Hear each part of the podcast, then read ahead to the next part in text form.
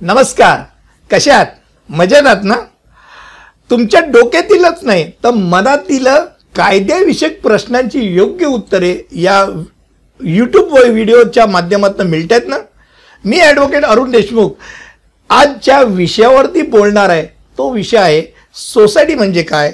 आणि त्यातील असलेल्या विरोधकाचे अनन्यसाधारण महत्त्व काय असते?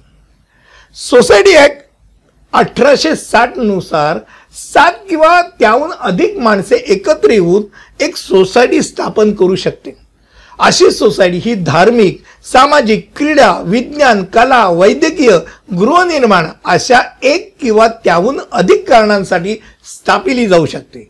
सुरुवातीला किमान तीन पदाधिकाऱ्यांची नियुक्ती महत्वाची असते ज्यामध्ये अध्यक्ष सचिव आणि कोषाध्यक्ष हे तीन महत्त्वाचे पदाधिकारी असतात.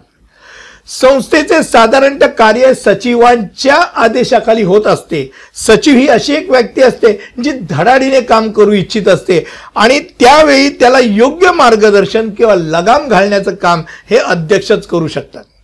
घेतलेल्या कामासाठी केलेला खर्च याचा हिशोब खजिनदार ठेवत असतो आणि आलेल्या पै आणि पै पैशांचा तो रितसर पावती बनून हिशोब ठेवत असतो आणि दिलेल्या प्रत्येक पैशाचं तो पावती त्या दिलेल्या माणसाला देत असतो.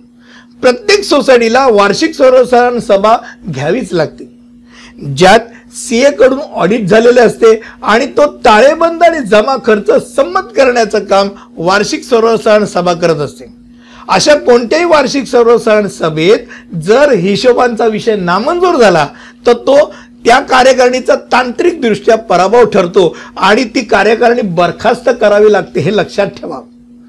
प्रत्येक सभासदाला संस्थेला किंवा त्यातील पदाधिकाऱ्याला जाब विचारण्याचा अधिकार असतो. बऱ्याच वेळा अशा अभ्यासू विरोधकाला खड्यासारखे डावलले जाते आणि त्याच्यावरच दोषारोप केला जातो. मात्र अशा प्रश्नांना योग्यरित्या सामोरे गेल्यास आपले कार्य तावलून नाखून निघते आणि चोवीस कॅरेटचं सोने ठरते जो विरोधकांच्या प्रश्नांना समर्पक उत्तरे देतो त्याच्या कार्याबद्दल विरोधक पण नाराज नसतात. अर्थात पदाधिकाऱ्यांची एक प्रकारे ती परीक्षाच असते. त्यामुळे तुम्ही किती तयारीचे आहात हे सर्वांच्या लक्षात येते.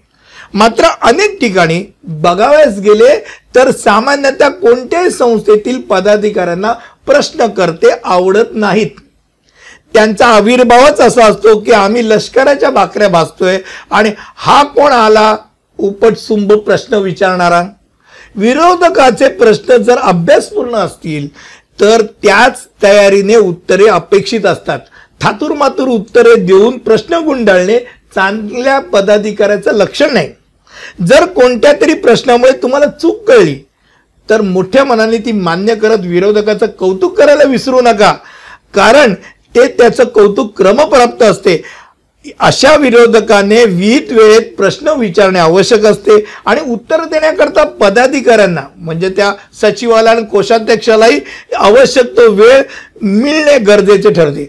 काही वेळा तर ऑडिटेड स्टेटमेंटमध्ये म्हणजे जमा खर्च आणि ताळेबंदाच्या आकडेमोडीत किंवा बेरजेत पण फरक आढळतो. आणि बऱ्याच वेळा ती टायपिंग एरर म्हणजे मुद्रण दोष असते.